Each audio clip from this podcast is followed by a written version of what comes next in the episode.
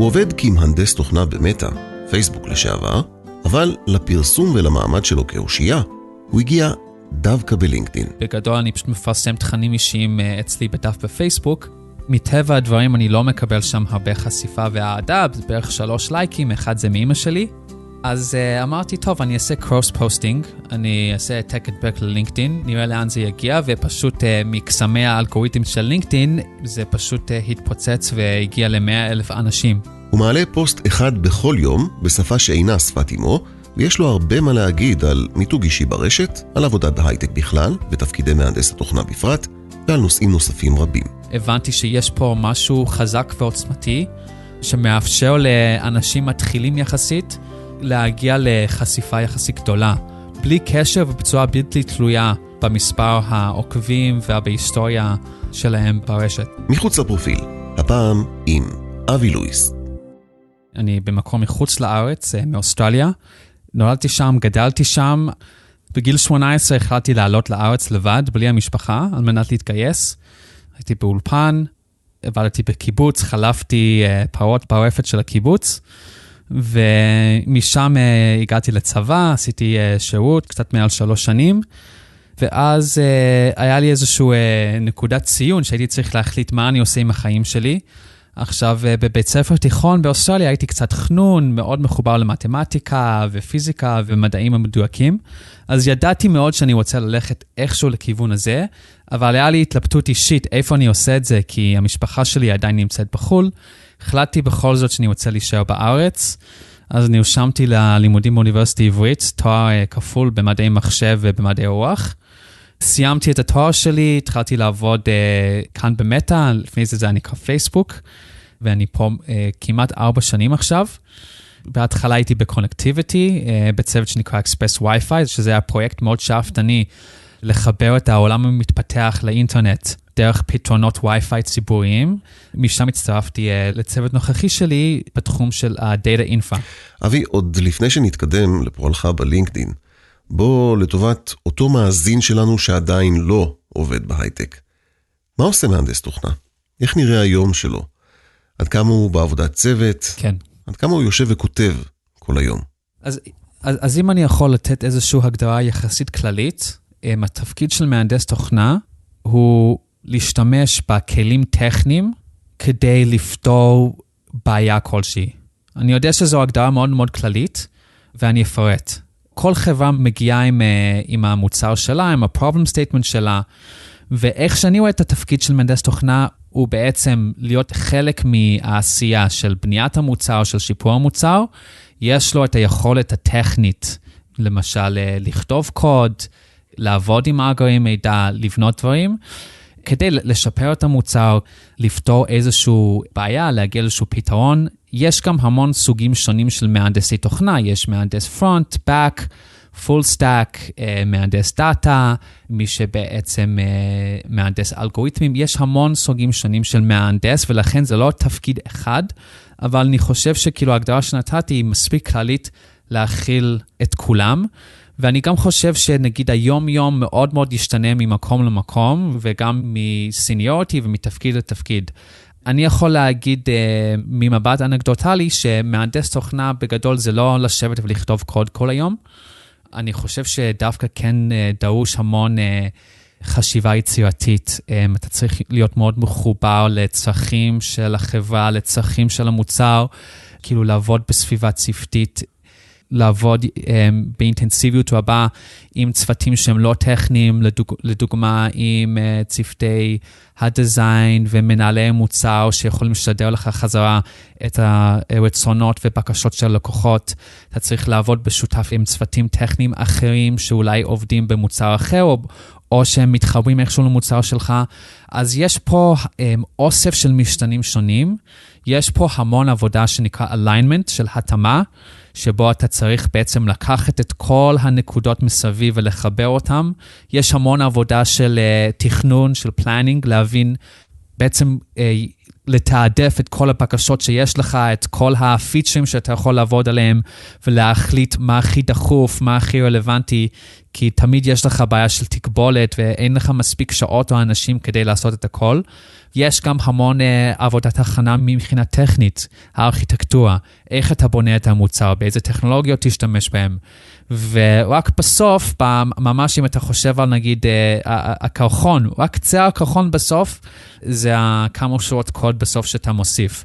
אבל הם מגיעים אחרי המון המון עבודה של הכנה, ואני חושב שזה נכון, אם אפשר להשתמש באנלוגיה, אפרופו אנחנו דיברנו קצת על הצבא, אז בסוף כל פעולה שיוצאת, היא בעצם אה, רק קצה הקרחון של חודשים אולי של עבודת מודיעין ותכנון ודיונים ואישורים, אז אפשר לעשות את ההקבלה הזאת. במסגרת הפעילות שלך בלינקדאין בשנה האחרונה, שבה נדון תכף יותר בהרחבה, פרסמת פוסט שעורר דיון ער בשאלה עד כמה כולם צריכים להיות בהייטק. מה זה עושה לנו כחברה? בוא נדבר על זה קצת, כגשר uh, לסיפור על מעלליך בלינקדאין. כן, אז, אז בפוסט שכתבתי שם, אה, ניסיתי לבחון את המוטיבציות שלי להיכנס לתחום, ואני חושב שכאילו כל אדם בעצם, יש לו המון תחומים של אפור, זה לא סיפור שחור לבן, אז אני יכול להעיד שיש גם מוטיבציה כמובן של אה, קודם כל, ה passion הטכנולוגיה, תמיד, כאילו, כמו שהזכרתי, מאוד הייתי תמיד מחובר למתמטיקה בבית ספר תיכון, אהבתי את העשייה הזאת, אה, אבל מעבר לכך, אין מה לעשות, יש גם את הסיגנלים שאתה מקבל מהחברה, התהילה, את זה שהחברה מסמנת לך שזה כאילו ה top שאתה יכול אה, לשאוף אליו. כמובן האספקט הכלכלי, שבו שם נמצאים המשכורות הגבוהות. אין מנוס, בסוף אף אחד לא חי בבועה, וקשה בתור שכיר בעצם לשרוד כאן כלכלית במעמד הביניים בלי עזרה חיצונית. זה בהחלט, אני חושב, דוחף אנשים להייטק, וגם אה, נגיד כל ההייפ מסביב ש, שנמצא בחדשות, של כל יום שני, עכשיו זה קצת פחות, אבל אפילו נזכר לפני שנה, שכל יום שני יש יוניקורן, אה, חד קרן חדש, זו חברה בעצם שהגיעה לשווי של מיליארד דולר, אני חושב שזה כן משפיע מאוד על אנשים.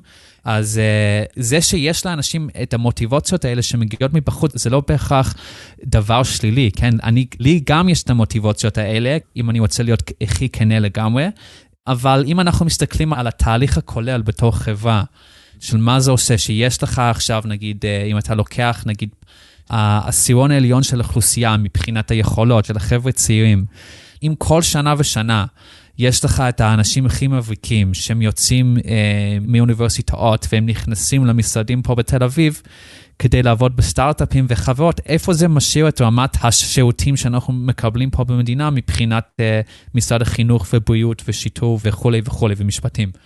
יש כאן שאלה, קודם כל יש פה אוסף של בעיות ואני לא חושב שיש פה פתרון שהוא קל.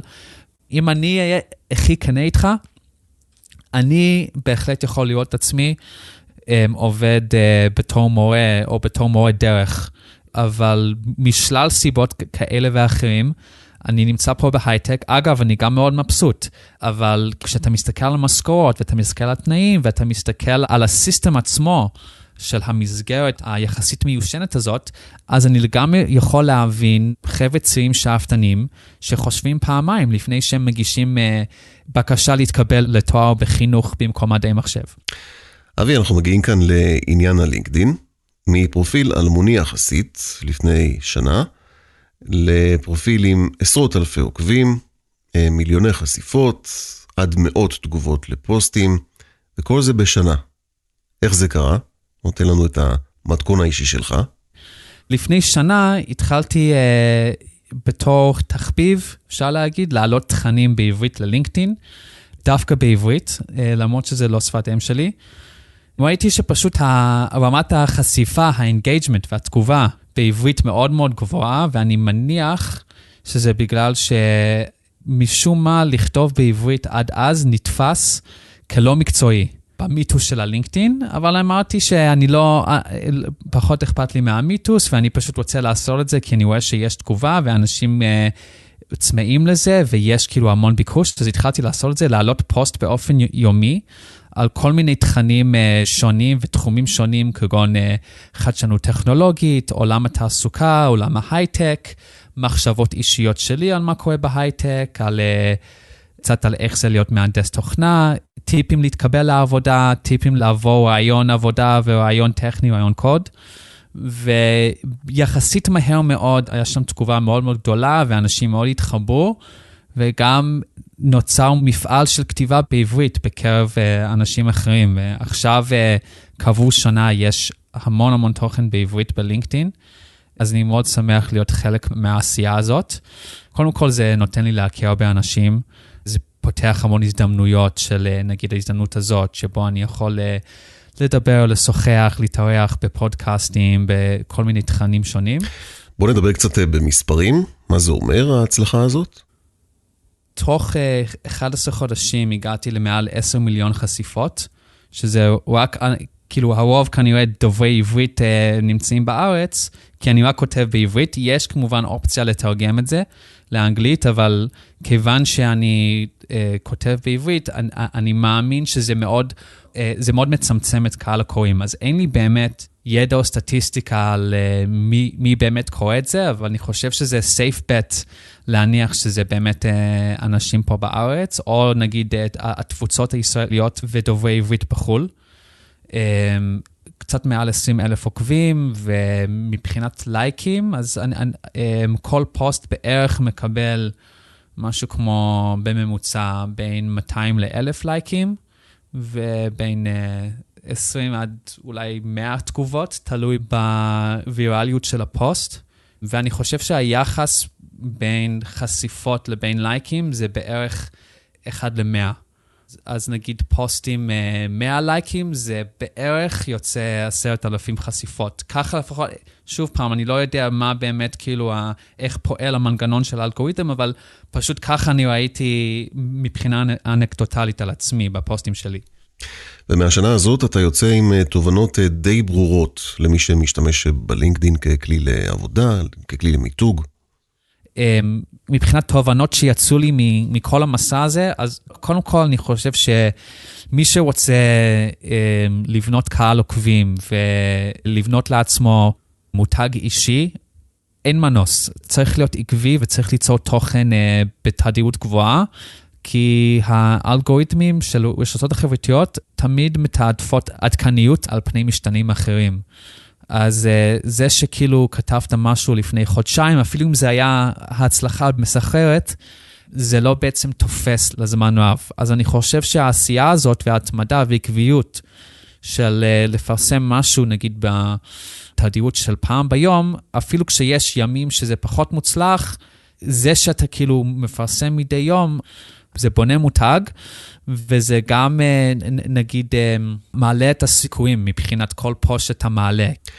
ובעצם הפופולריות הזאת מתרגמת באופן מאוד יפה לטבלה וגם לאתר אינטרנט, כלומר לטבלה שנמצאת באתר, ושבה אה, יכולים מפוטרי ומי שמחפשים את דרכם לעולם ההייטק, להשאיר פרטים בפורמט שהוא די ראשוני, אחרי שדיברנו על מיתוג ופוסטים וכולי, בעצם טבלה עם שם, אה, ניסיון, מה יודע לעשות וכך הלאה, וזה המקום שבו הם יכולים להיפגש עם מעסיקים אפשריים לעתיד.